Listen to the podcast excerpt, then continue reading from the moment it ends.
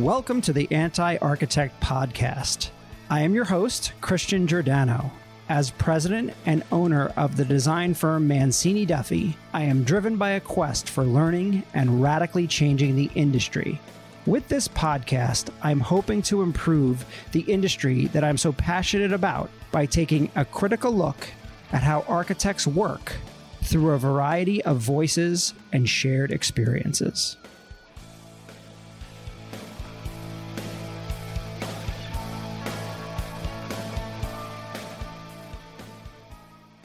Hello, Anti Architect Podcast listeners. I'm excited to have Eva Hagberg as my guest in our New York City studio on the Anti Architect Podcast. Eva is a design historian, critic, writer, graduate professor, studio director for Loebach Designs, and a secret publicist, which I'm looking forward to uh, talking about that in the world of uh, architecture. Eva provides editorial consulting and support for architecture firms and design firms from small to large, nationwide. She authors everything from books to websites, articles, thought leadership, and specialized projects. Eva holds a bachelor's degree in architecture from Princeton University, a master's degree in architectural history and criticism, and a PhD in visual and narrative culture, both from the University of California, Berkeley. Pretty smart. Eva is an adjunct professor at the Graduate School of Architecture, Planning, and Preservation at Columbia University, one of the most prestigious architecture schools in the world. And last but not least, she is the author of the critically acclaimed memoir, How to Be Loved and When Arrow Met His Match, and several other interesting books. And I have to say, Eero and all is one thing. I can't just look at the word arrow and pronounce it for some reason. I don't know why. I'm excited to dive into the Eero Saarinen book and all the interesting things it reveals about, you know, the profession and public relations and creating an image. So thank you so much for being my guest here today. Oh, thanks for having me, Christian. So you and I met when you were you were working on an article for Curbed. Mm-hmm. And you were looking for a quote, and the article was about Zaha Hadid, and she had unfortunately just passed away. She was, you know, one of the most talented, uh, and really, I think, she might actually be one of the most visionary architects of all time. Um, and she unfortunately passed away, and the company was kind of going through this transition and this mm-hmm. idea of you know being employee owned. And I think mm-hmm. my quote was something like, um, "I kind of like the idea of that, but you know it's one of those things where if everybody owns it, nobody owns it. I'm mm-hmm. not sure how mm-hmm. realistic that is. It sounds good on paper." And I guess my, my first question is, you know, how does an article like that come to you mm-hmm. to write? Mm-hmm. And then how do you find me randomly at Mancini Duffy to give you a yeah. quote? Right? That's all like a big mystery to me. That's a great question. Uh, so I'll just, uh, that story was amazing. I'll go back 20 years and say that I thought when I first moved to New York to write about architecture that I would sort of walk around the city, I would see a mm-hmm. building, I would have a thought, and then somebody would somehow magically give me space to write about that thought, right? That is not how it works. There's right. a very complicated ecosystem behind that. And that's really what my Saarinen book is about, uh, is that ecosystem. So, um, I knew Sook-Jong Hong, who's the editor of Curbed, from her work at, I think, the Architect's Newspapers, where she was before. So we had sort of like circled each other. She started at Curbed. She asked if I was interested in writing anything.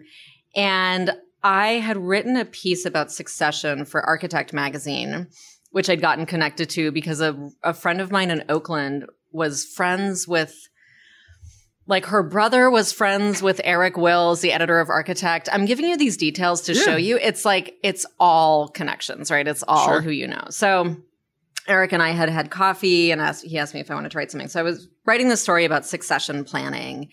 And I was also, so that was sort of in my mind was, you know, how do architects plan for their deaths? And, and I don't remember if I wrote about Hadid's practice in that, but I had taught a class about Zaha Hadid at UC Berkeley, um, a really intensive writing seminar. And so I was sort of, she was in my, so she was in my mind, Succession was in my mind, Sook-Jong was looking for pieces. It kind of all coalesced. And I remember I pitched this idea to her because I was very interested in Patrick Schumacher and his influence. Uh, so Patrick Schumacher, if you don't know, is this like a, a very interesting character um, who was Hadid's sort of central business partner. And he was known for writing these kind of inflammatory screeds on Facebook. Mm. Uh, and I would read these screeds and just be like, this must be having some reputational, you know, effect. Mm-hmm. Uh, and so I was really interested in you know, was Schumacher taking over Hadid's office? Was he not? Were were the part, you know, were the was the leadership at Hadid's office sort of pro Schumacher? Were they anti Schumacher? So I really just wanted to know where Schumacher stood, and but nobody would talk to me about that on the record, right? I mean, if I go to somebody and I'm like, "Hi, your principal is writing."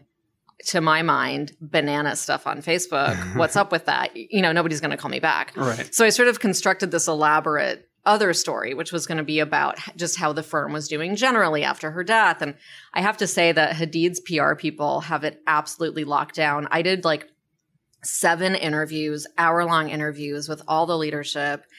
At the very end, I would say, you know, sort of as like a doorknob question, like, oh, I hate to ask, and this is very awkward, but, you know, I noticed that. She, and they just had this party line. They were like, well, you know, what he does on his own time is his own business. And, um, you know, it has no impact on the firm. And, and in the course of reporting, I also became really interested in how the firm was being run. And there was some mention of a transition to employee ownership, which seemed to me very, like rhetorically powerful, but I couldn't really understand the economics and the finances behind it. And I mean, I'm sure you know, like architects don't generally make a lot of money, but there's some firms that make a ton of money, right. like Foster and yeah. Hadid was fine. And um, so I was sort of interested in that. And and really it was kind of a soup. You know, I tried to report this story for a really long time and I couldn't really get anybody who wasn't super vetted to talk to me. And I was kind of at a loss. And I don't remember how, but as if from the angels, Lauren messaged me and was like, if you're writing about this, which I don't, I'd probably been tweeting something in frustration. Okay. Um, and she offered you as a source and sort of gave me a brief outline. And I was like, this sounds amazing. This is exactly the kind of context that I need.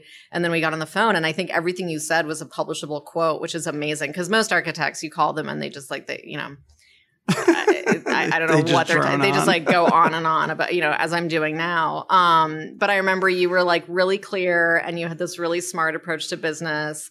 And I think you, what struck me and what I liked so much is that you were realistic and also idealistic at the same time. And I thought that's like a really wonderful combination. So, oh, cool. Thank you. Yeah. So it kind of became a story about you and Zaha Hadid, I guess. So that's interesting. So you, you, that that's what I find fascinating about this whole subject is that you are walking around essentially with all these ideas in your head, mm-hmm. you know, about what you may want to write about as an architecture writer, critic, mm-hmm. historian, and then you are formulating those ideas and then you're going to basically find a way to, you know, put them out there. Yeah, I mean that's one way of doing it and um as a younger writer, I remember when I was starting, just starting to develop my own ideas, right? So I was really, I was 21, 22. I was like, what's an idea? What's a thought? You know, I had no real conception of history.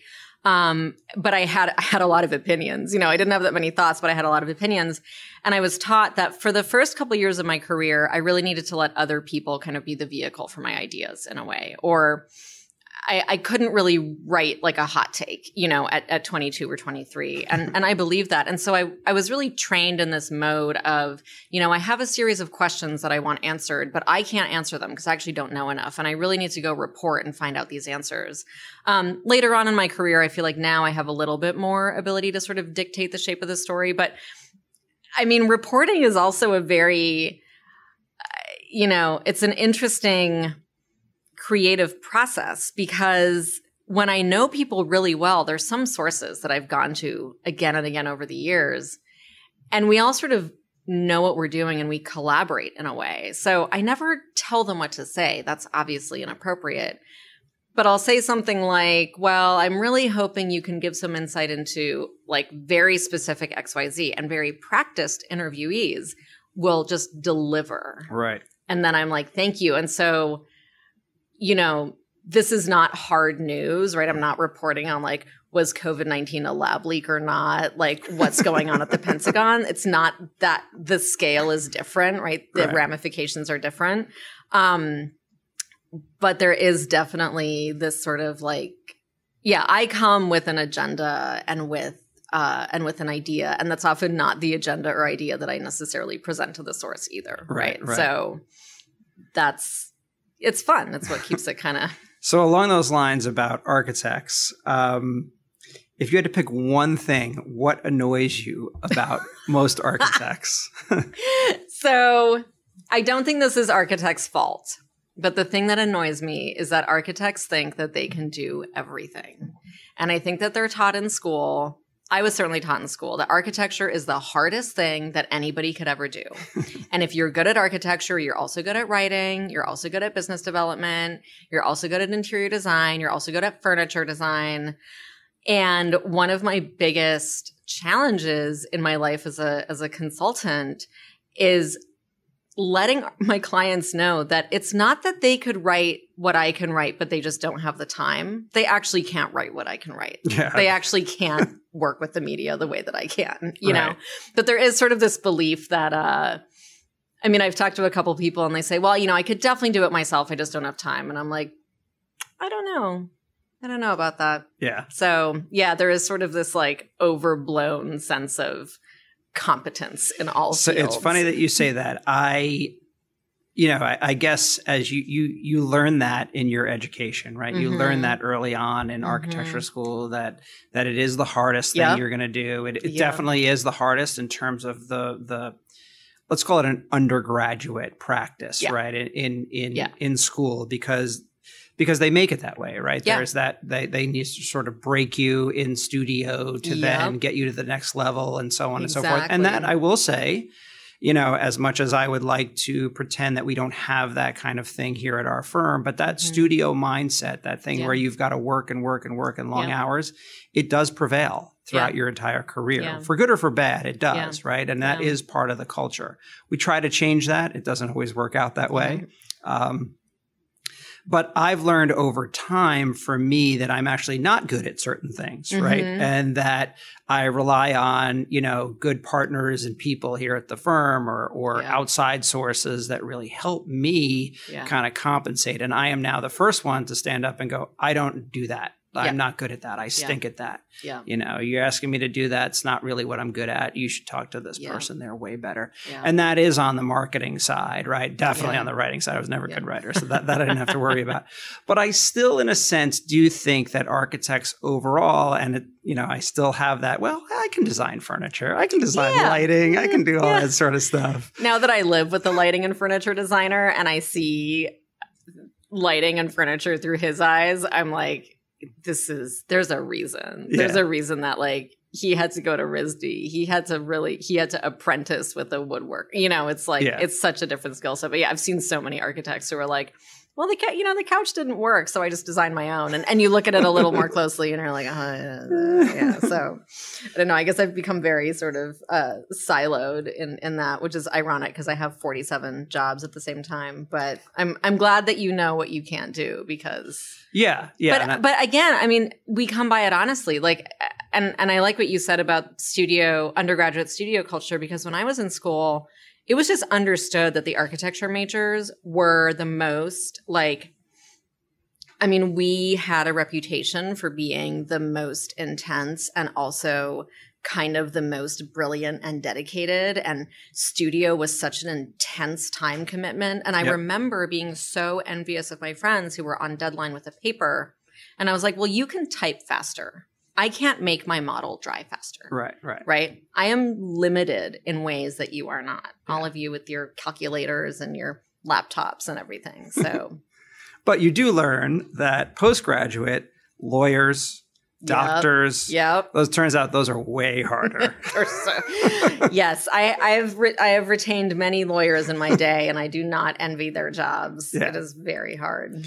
So uh, with the architects, you you you interact with a tremendous amount Mhm. of them. Do Yep. you do they talk like normal people? Do they have a, a tendency to? Uh, you kind of referenced this before, and Mhm. I, I I think that is something that that separates me is that Hmm. I don't talk super intellectual architecture. I can if I if I Mhm. want to, but I just assume that everyone's bored by that. Yeah. Uh, even other architects get Yeah. bored by that, right? Yeah. Or they want to hear themselves talking Yeah. like that. So, so what's your take on sort of the way architects talk? Yeah. So I think it's important to distinguish between the way architects talk and the way that they write, right? So I think that most architects that I've met are delightful people. They're very pleasant. They make a lot of sense. They say things that are linear and contiguous. And then you put them in front of a keyboard and they just come up with the most bizarro sentence constructions. Everything is like hyper theoretical. I think there is this sort of mode of competing with each other to be the most like inscrutable. I mean, there is right so to sort of i'm thinking like well why do architects do that right so a lot of architects i think need to make a living by teaching as well. And Mhm. so many of them have one foot in academia and academia does tend to reward kind of obfuscation and jargon particularly in architecture. And so i think again this is sort of a systemic thing same as this like we think we can do everything. It's like architects come by it honestly because they're you know looking at their colleagues who are writing things that to my mind make no sense. And they're like well that person is smart because that person has a fancy job you know at a fancy institution. So i also should not make sense in the same way. And um, so i think it's really a, a sort of shared culture. Uh, but when they talk i mean it's it's funny. So i i bought a condo and i hired my undergraduate sort of studio best friend to be our architect. And we'd had a lot of discussions and he's very theoretically informed and worked for peter eisenman for a while. And then as as our architect we were just like so we like bathroom tile you know we want it to be green. And he's like well the reason you don't see green bathroom tile is it actually makes your skin look really bad. And we were just having these like very sort of norm core discussions about architecture. And it was such a treat. And Mhm. then you know we would talk more abstractly about like apertures and and uh, different layers of like transparency and opacity like becoming you know one through our hallway. And and all of that. Um so i think that you know there's a range uh but i think most architects i mean i try to really encourage like directness and and describing the built environment in a way that people can understand. And i think it's part of the sort of insecurity of the profession also is a lot of architects right it's they're given so much ego in school and then probably that doesn't cohere with their internal idea of themselves. So they sort of compensate by Hmm. trying to sound like really complicated um and i'm with my clients i'm always just like just just tell me what you see just Mhm. like describe what you see Yeah. you know and then we can build from there i mean i i like your point about you can do it i think it's it's a good skill to have um but i think a lot of people would be much more interested in architecture and the built environment if they felt that it wasn't sort of arcane and hard to understand and really removed Yeah, there's also a part where it, it's a lot of people think they can also do our profession, right? Mm, Where we may mhm. think we can do everything within the profession. A lot of people think that they can do our profession, right? That and so if they've renovated their kitchen once before, Mhm. well, then they can Mhm. build a building, right? Yeah. Or you know, they know better, and and Yeah. and it's it becomes difficult to argue with because could you do your kitchen? Could you do your you know Yeah. whatever on your Right. own? Yeah, absolutely, you could. Now, right does that make it good design? right Not necessarily. Do you have bad taste? Not necessarily. right You know, there's there's all of those sort of things. So it depends Yeah. ultimately on the level that you're trying Yeah. to to get to. I think that's a good point. And I was really humbled when I was working with with Matt, with my architect, because I think I'm like a pretty smart person and I've spent a lot of time looking at architecture. And I'm just looking at this 900 square foot space and I need to get two bathrooms into it. And I'm like, it's not possible. And then Matt kind of goes away and comes back and has this incredible floor plan. Yeah. And gets two bathrooms into this space. And maintains everything that we wanted to. And I was like, How did you do that, Matt? He's like, Yes, this is Right, what I've been Right. practicing Yeah. for the last. And if it's left up to me, I'm gonna, everything's going to have a white floor and gray walls, and Yep. and, and put away in a cabinet, and Yep. that's that. And there'll be no detail Yeah. whatsoever, and that's not you know that- Right. that's not necessarily the best design either. right, so right, right. Exactly. so in your in a lot of your writing, you you kind of tell the the story of a building or or, or whatever you're writing about, but Mhm. you tell it through the architect's eyes with a story in a sense. Mhm, You you mhm. make a story. How do you how do you pull that out of an Mm. architect? Like get them to story tell rather than say, well, it's you know W eight you know uh, by sixteen beams and they're being cantilevered and there's Yeah. interesting moment connections and So it's, I mean, sometimes it's easy and sometimes it's really tough. Um, so I'm I mean, this is like the the the trick of reporting is you try to make the person forget that you're reporting a story and you just sort of get them to chat. And this is where I find self disclosure is really useful, right? So I'll say, oh, you know, this building reminds me of this one time I blah, blah, blah, whatever. And usually I think it's sort of, sort of like a human mirror neuron thing, right? So I tell them a story and then they want to tell me a story. And then that story turns into something. I'm also pretty good at prompting and coaching, right? So I'll start with kind of a softball question like, okay, um, you know, I just did this recently, right? So I wrote about a house for a magazine. So I say, well, tell me about how you met the clients. And they sort of tell me that. And then I say, well, what did you first feel when you saw the site? Or what was a moment that was sort of scary? Or what was a moment that was really exciting? Or when you think about the project now, like, what's a moment that you thought all hope was lost and what's a moment that you that you look mm-hmm. at now and you're like man i nailed that and i sort of just keep coming at it from different angles and eventually somebody will most likely say something useful right okay. um, but i do listen to a lot of like you know gray water irrigation system details and i listen to a lot of like so i was talking to a friend of mine who's a great photographer and we were comparing our image selection with a architect's image selection, right? Which are always different. Um, and I was like, I think I have a really good eye. So I'm picking the best images, but they're never the images that the architects pick. Why do you think that is? And he said, well, architects are obsessed with pain. And so they remember the most painful part of the project and the fact that it was finished. And that's the image that they want to show because they see it. And so that actually does make my job easier so I can look at the images with somebody and I'll say, tell me about this moment. Tell me about this staircase. Tell me about, okay. you know, what you see through the window, right? So I'll say, I see this relationship between solid and void. I see this relationship between like materiality and the landscape. What do you see? And then they're like, well, you know, we had this was such a complicated situation and like there was a dog and it was loose and there was a coyote and like so we designed this and like, you know, then you have a story. But right, right it can be I mean, my role as a as a writer and a critic is to sort of really try to to put a narrative where maybe there isn't one. And and that's a lot of why I write about myself in my architecture pieces as well. So I wrote two pieces about Hudson Yards, both for architect.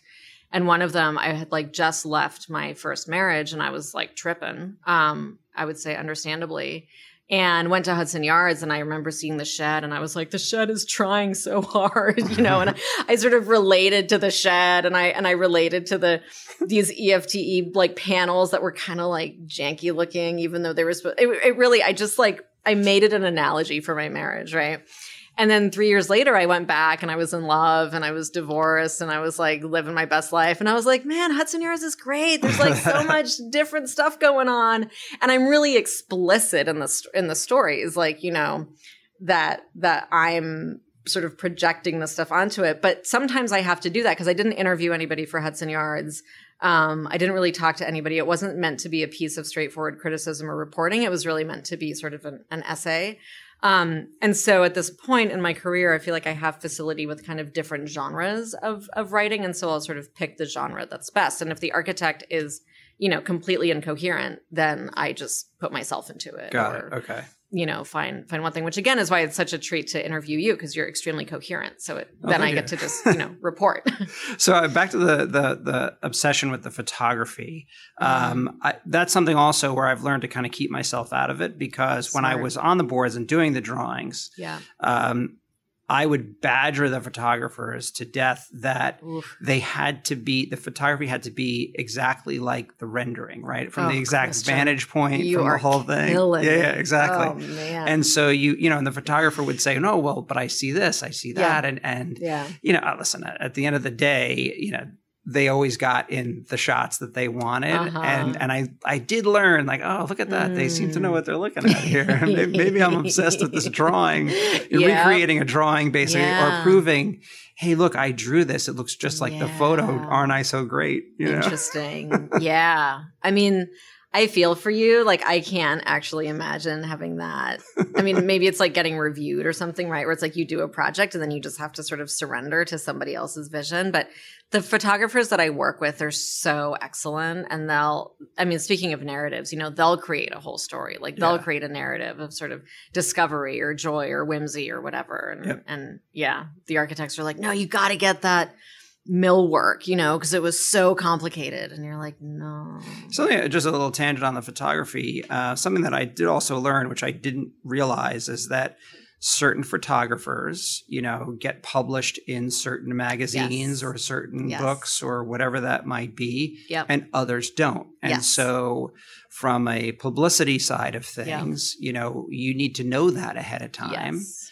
And you need to basically you know spend the extra dollars to Yeah. if you want to get interior design use this Yeah. photograph you want to get Yeah. an architectural record use that photo that photographer Exactly. yeah so so then how do you how do you figure that out Um, well, partially by just reading every magazine, right? Seeing the names that come up again and again. So I think Joe Fletcher is a really good example of, of somebody who he's on the cover of Dwell half half the time, right? I mean, don't quote me on that, but uh, but I think I think there was a year where there were like eight Dwell issues and he had six covers, Okay. right? So I'm like, okay, if I'm an architect and I do single family residential and I'm trying to get into Dwell, I'm going to pay Joe his fee, Yep. you know, because maybe Joe isn't going to send the project to the magazine. Maybe I still need to hire a publicist like me, but the magazine knows that Joe's images are just going to be flawless. right Um, also, you know, Joe has a large Instagram following. Mm-hmm. That makes a big difference. Um, I was talking to a, a friend of mine recently and giving them some some free advice, and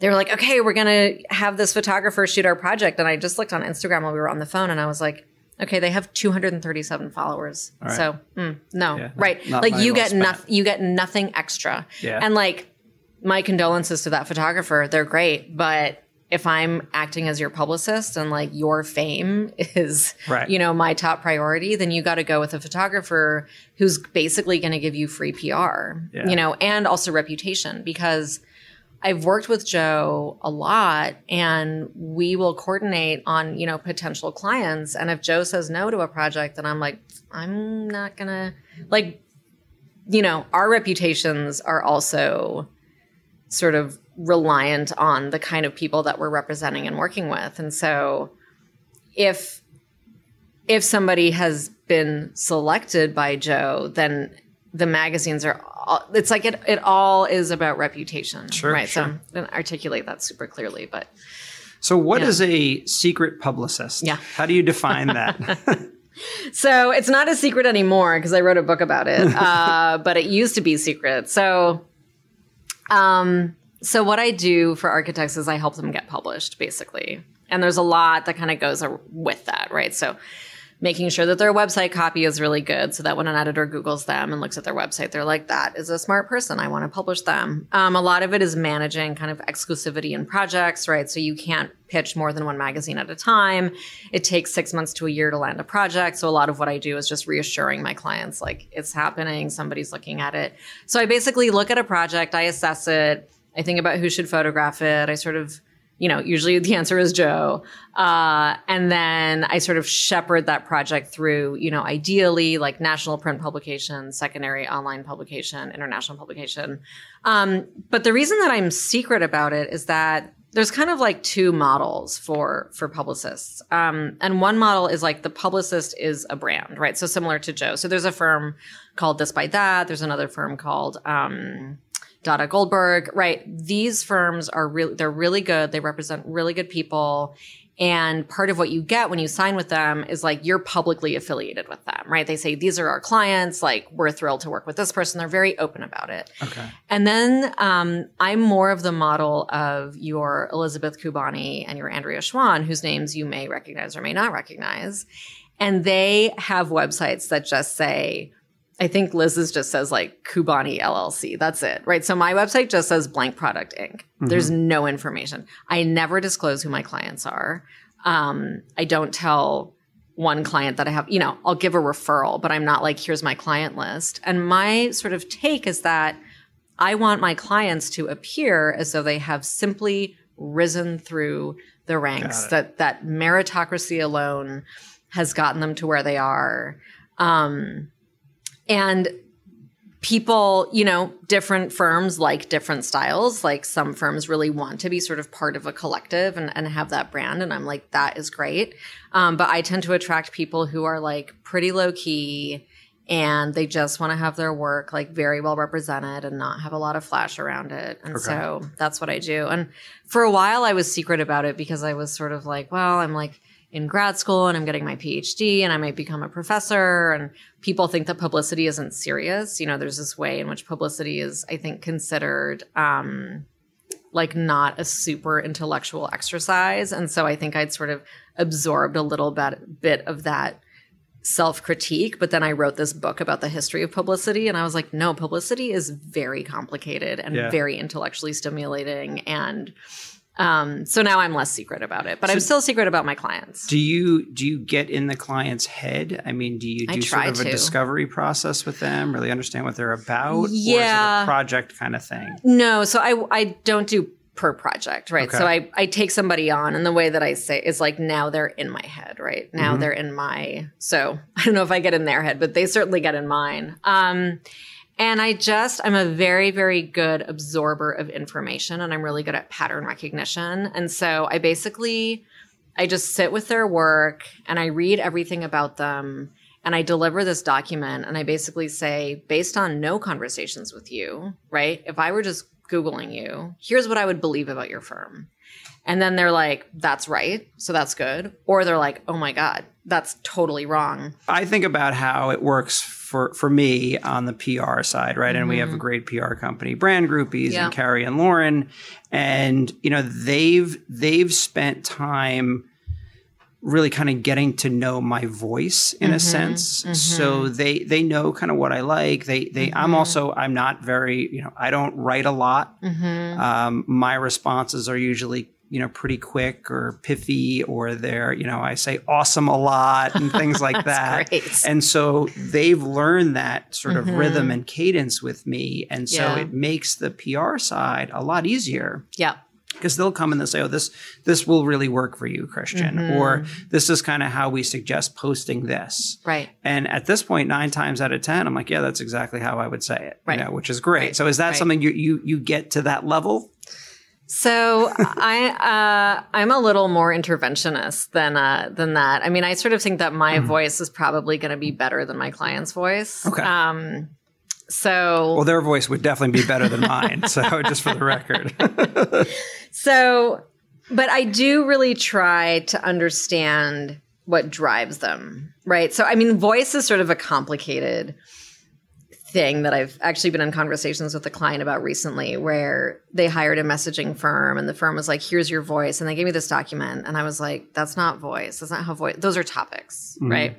Voice to my mind is, is very individual, right? So the way that you're describing it, it sounds like it, right? Like you say awesome a lot, right? That's a very individual thing. Um, I'm able to mimic style, right? So if a client has a very specific style, I can mimic it. But I feel like what I bring to the table is a facility with language and an expertise with writing that is just going to sort of serve them better. But I will say that one place where I have tremendous conflict with clients, and which I no longer do, is in the world of Instagram captions uh, where for a while I was like, I'll write Instagram captions for you. And this was sort of in like my earlier iteration doing this. Um, and I had, I remember a firm I was doing great for them. I was getting them published everywhere. And then I would do Instagram and I was like, listen, like nobody reads the caption, but I'll, I'll do a good job, right? I'll do a good job with the caption. Like the caption is fine, you know? so I would write something like, you know, the house is on a hill and the line of trees mirrors, whatever, right? and then I'd get a frantic text that were like, Eva, we really think that this should be about the line of the hill and the trees aren't a line. The trees are a group. Can you rewrite? And I was like, sure. And finally, after a month, I was like, listen, my time is very expensive.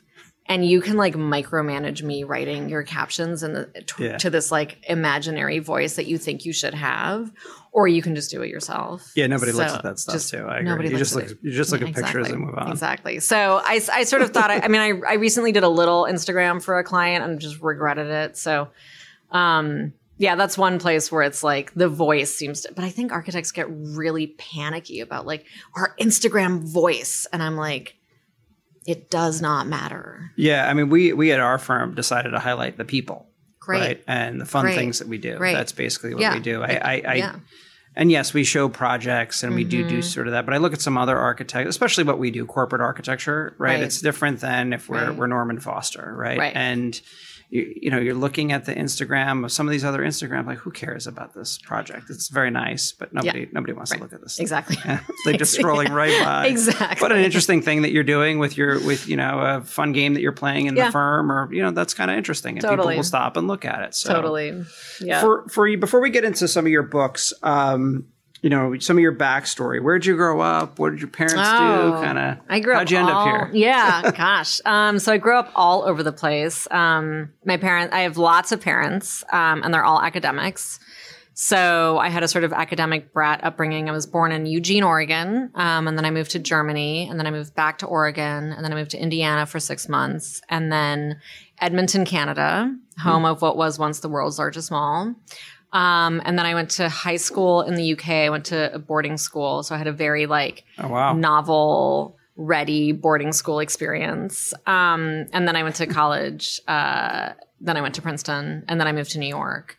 Um, so I don't think I've missed any countries or cities. Yeah, so that's how I grew up. Um, my parents are all philosophy professors, Ah. with the exception of my stepmother, who's an art history professor. Um, and I grew up just understanding that like you just got a PhD. I mean, that was just like what you what you did. okay Um, and when I didn't immediately get a PhD, there was a lot of concern that I was, you know, wasting my potential.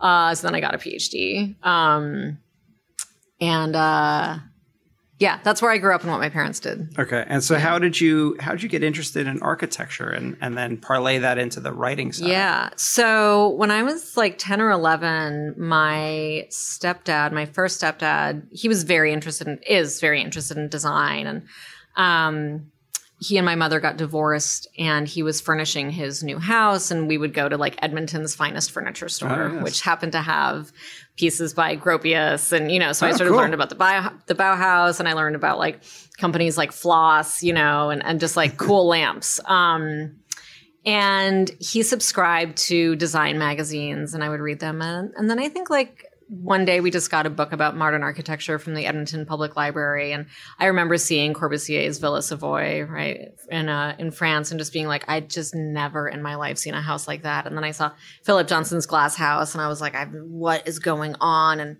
sort of developed this interest in architecture. And, uh, you know, this is this is awful, but I was a baby Richard Meier fan. Um, he obviously is a terrible person, uh, but I did not know that as a 12 year old fan of like the Douglas. I remember seeing the Douglas House and the Smith House and just being like, Yeah. "What is going on?" his his work is beautiful I know it's too bad he is a predator. Um, but uh, so then I, I just always had this interest in architecture and, and always wanted to sort of go on like architecture tours and um, and then I went to college and I wanted to be, you know, a politician. I wanted to do international relations, but I would walk by the architecture school every day and I'd look in and see everybody, you know, at their desks and studio. And this was like back in the day. So people still had Maylines, which Yeah. your younger listeners may not know what a Mayline is, but it's a thing that you can draw with with uh, with pencil and paper.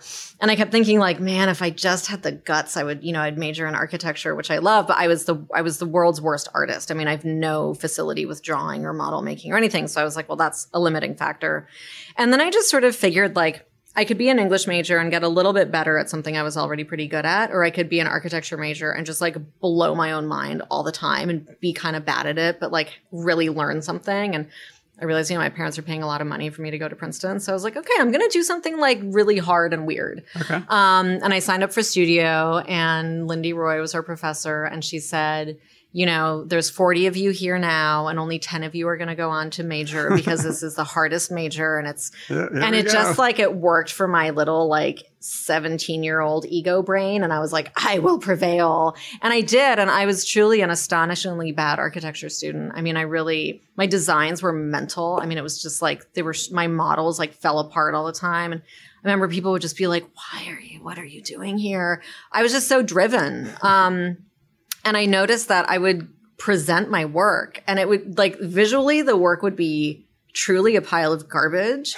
But then I would like have these great things to say about it. Hey, the sales is all that matters. Totally. And I remember like I would do really creative stuff. Like I did this movie based on a script for my urbanism class where I like recorded my friends pretending to go on like a derive and being like situationist. And I was like, okay, I have some like intellectual capacity here. I just can't translate it into design. And then I wrote my senior thesis on post-war reconstruction in Berlin because I know how to have a good time. And uh, and my advisor was like, "You're really good at writing about architecture. You should do this."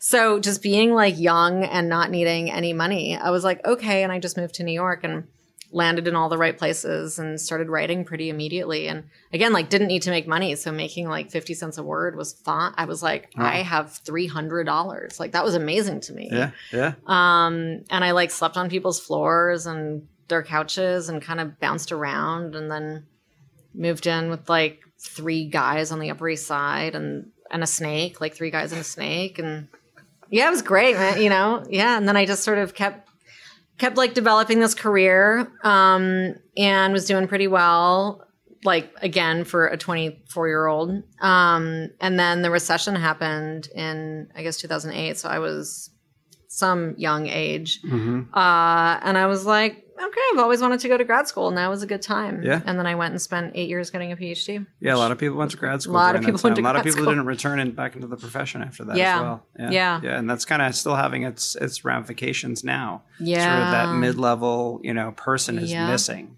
yeah So we have senior, we have junior. We're Mhm. missing kind of that mid level, which is Right. interesting. So there's a whole right the whole story Yeah, there that is somewhere for you. Um, so I want to talk about your books. I mean, you have several books out: How to Be Loved, Dark Mhm. Nostalgia, um, um, uh, Nature Framed. Sorry, and then um, when Eero met his match. So I want to talk a little bit about Eero Saarinen. And just for those that don't know, um, you know, Saarinen is um, you know famous architect. Uh, probably most famous for uh, the General Motors building in Michigan, the Dallas airport, the St. Louis Arch, and then obviously the TWA terminal, which is now the TWA hotel.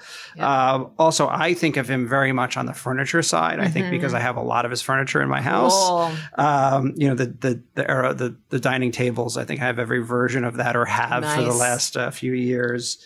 IKEA makes a ripoff that's pretty close to it too, which is pretty funny. yeah Um, the tulip chairs, a lot of that Knoll family furniture Mhm. is all Saarinen uh, work, and you know, I had the pleasure of working on Bell Labs, yeah um, which we converted to what's called Bell Works now. This whole uh, live so cool you know, live, uh, play, and Mhm. and work thing. You know, massive two and a half million square foot Wow. building um, that we converted uh, into multi sort of multi use right between Yeah. retail and uh, um, uh, an office space, and it's really become a nice place for the community. And it actually opens up that architecture to the community. Mhm.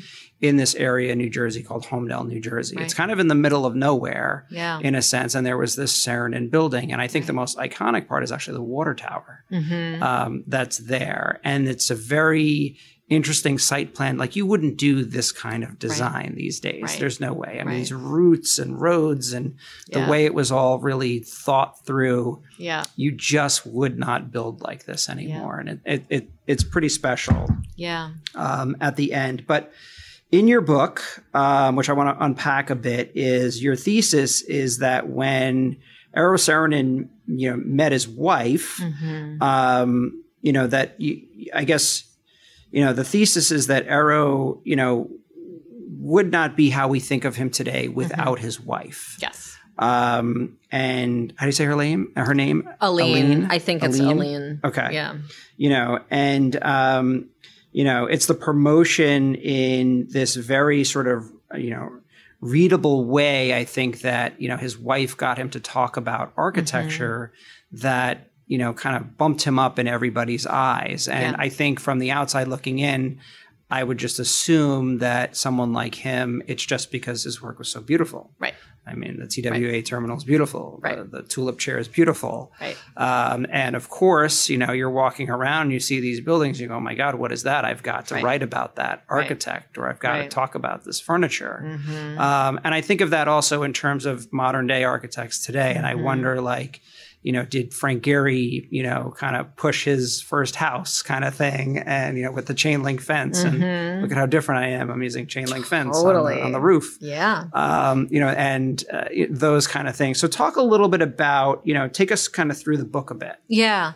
So the book is it's sort of two books in one. So it's this biography of Aline Saarinen, who was a associate art critic for the New York Times when she met Eero and she was profiling him. She fell in love and she was like, "Listen, you should divorce your because he was already married. She was like, "You should divorce your wife and I'll be your new wife and I'll also make you famous." Basically. Yeah, perfect. She's like, uh, and and the the role, I mean, publicist was not a job that anybody had, right? So she gave herself the title of head of information services, which I thought was very interesting and neutral seeming, right? She's like, I'm simply providing information. But what I show in the book and what I trace really carefully is like one, their love story, which is just so fun and so juicy and so inappropriate and not suitable for work, which is fantastic. Um, and then I sort of methodically reconstruct all the ways in which she, you know, expertly manipulated the press in in his in his favor. Um, and then the second part of the book is these chapters where I write about my own career and my own work as a publicist and sort of um, mirroring a lot of her strategies, which I just adopted, you know, and and um, but I was really interested in how language and narrative can become really sort of constitutive elements of design, right? So I think that there's a myth that architecture happens and then um, and then somebody looks at the building and it makes sense to them in some way, right? That the building is inherently legible or, as you said, beautiful. And my argument is that actually any perception of a building has been in some way informed by a narrative process, by a linguistic uh, addition. And so I, I really trace how Aline's influence, which is is documented in these letters and, and other archives, um, how she sort of influenced him to talk about buildings in a certain way. So TWA, for example, right? We think it's beautiful now, but in the late 1950s, when it was first under construction, I mean, it was completely confusing, right? and there's this New York Times story where you just see the structure and it's just all this wood and it looks really ramshackle and and and totally like it- there's just no building like it. And the reporter says, you know, this is the bones for a bird. And so I sort of trace this idea of the TWA as a bird in flight, right? Or a bird that's about to take flight.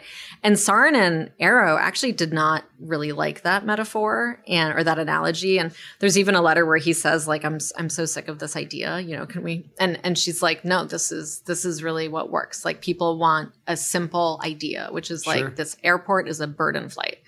Um, and so I, yeah, I sort of trace, you know, how she did that for him as a kind of stand-in or example of what so many publicists do now for architects, right? So now every architect that's getting published has a publicist, mm-hmm. right? And so I was interested in tracing, well, how did that come to be? And I trace it back to her uh, because before her, there was nobody. There were wives who were essential collaborators, and I, I briefly sort of go over them. Um, I mean, Frank Lloyd Wright's wife, Olga was just Vanna, say, you know, yeah, Frank Lloyd Wright's wife, yeah. Gropius, you know, Yeah. there are these models of sort of uh, Maria Stone. Like there are these wives who are instrumental, but what my book really does, which hasn't been done before, is show how this completely different role, right? So Aline was a writer.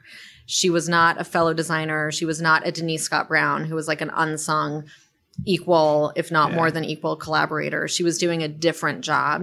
And that different job is part of what made Saarinen so famous. So that's really the the sort of main thrust of my book. And then also of my cultural analysis of where we are today, which is like if you're gonna look at the built environment and who's making it and who you're reading about, you have to understand that there are publicists working behind the scenes. Sure. And that was informed by going to grad school and seeing people. Mm-hmm.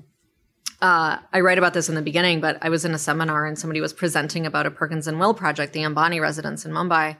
And she was saying, you know, there's only one image of this project on the internet. And, and she had this whole really interesting theoretical analysis of that. And I was like, oh, the project's been embargoed. That's why there's only one image. And it's mm-hmm. about to be published. And once it's published in the New York Times or the New Yorker or another one of these like super exclusive, then you're going to see more images. So I was like, I understand how this works, but all my colleagues are doing this sort of media analysis, not knowing that there's this like very complicated, but also very replicable ecosystem. Yeah, sure. Like everybody does it the same, you know?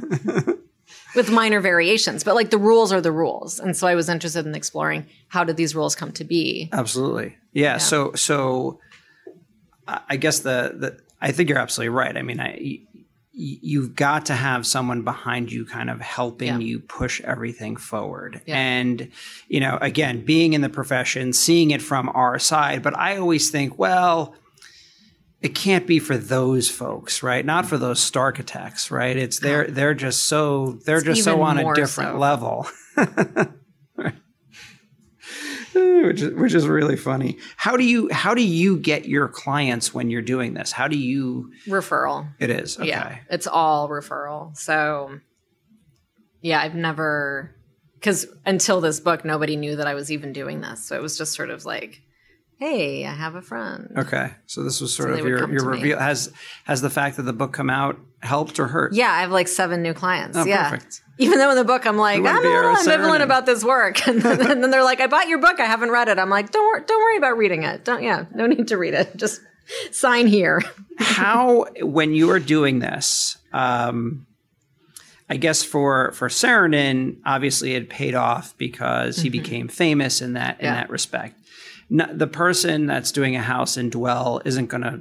I mean, maybe for them, maybe they do, maybe they don't reach yeah. some sort of level of of fame in that sense. And yeah. now because they're on Dwell, there's kind of work coming at them mm-hmm. left and right. And one of the things that that that I struggle with, um, not really struggle with, but it's it's hard to people say, "Oh, do you get?" People ask me this straight mm-hmm. up: Have you gotten business from the podcasts? Right. And I say, No. Mm-hmm. It really was never my intent to get right. business from the podcast or right. business from Instagram. Mm-hmm. But it all plays into a, a yeah. an ecosystem of what we're doing at the firm. I enjoy doing the podcast. I like having the conversations. I think it's helpful for the profession. There's all those sort of idealistic things that I set out mm-hmm. to do with the podcast yeah. that I'm just doing if someone calls and said, "Hey, I heard you on a podcast. I'd like to give you a brand new building," I, would be shocked. Number right. one, that be that would be extraordinary. Um, Come on, somebody make it happen. Some right. listener out there, now's your chance to shock Christian. Do you do you get in? Do you do you have these conversations with your clients, like the ROI, right? And yeah. How you know because what you do is maybe a little bit intangible to them yeah. in terms of, oh, I got published in six magazines and therefore but i didn't get a third you know yeah. a, a, seventh house why not you yeah know, what, do you have those conversations yeah oh absolutely i've learned to really get ahead of those because for a while i didn't think to do that and then you know tax time would come and they'd send me their 1099 and be like wait what did we just what did we buy like some emails um, and what I say to them now is like, listen, it takes a really long time. It takes like four to five years of working with somebody consistently to start to see a change. But with all of my clients, without exception, after four or so years, they're in a different place than they were when we started working together, right? If you Google them, you see really good publications. You're not seeing like Houzz you know, random whatever. You're seeing like Dwell, you're seeing wallpaper, you're seeing the New York Times. That makes a difference, right? So to your point, I say like it's not it's not going to be that you're going to be in Dwell and the next day somebody's going to call you. Although I just got a client into the New York Times and the next day somebody like went to her office and hired her for a job. So I was good. like, that's amazing. um, I should Pays change my itself. compensation structure. Yeah, seriously.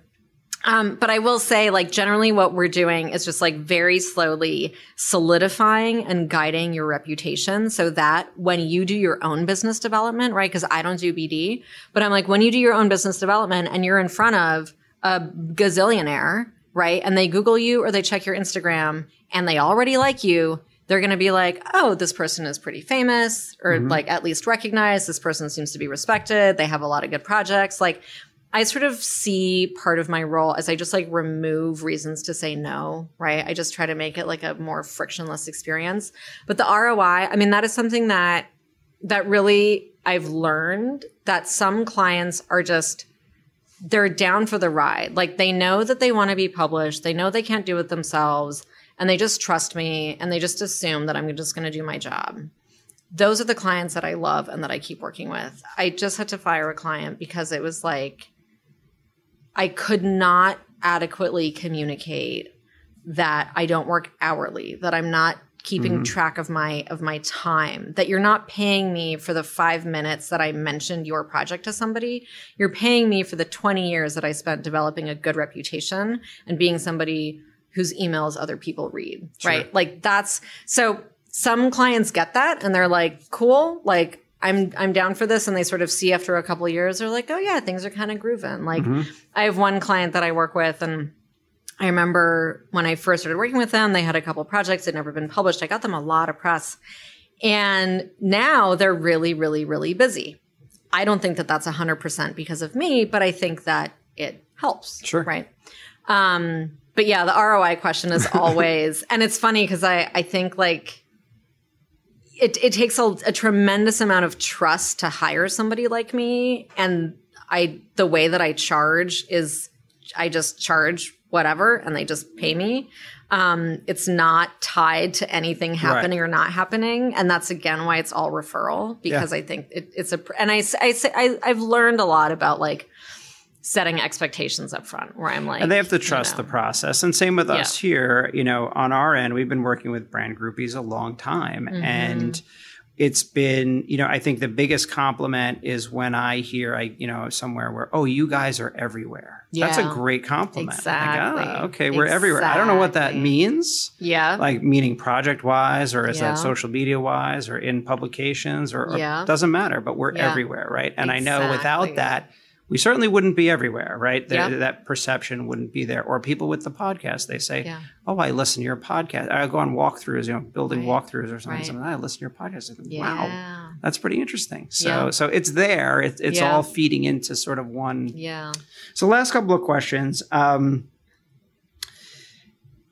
on the social media side, right? Is there a is there sort of this false idea that an architect or a designer can just become sort of an Instagram or TikTok star? Are you mm. seeing any of that? Like if mm. I, you know, become an influencer, I can mm-hmm. then sort of boost my brand. I don't need conventional publications. I don't need to be in Dwell. I don't need to be mm. in the New York Times. Yeah.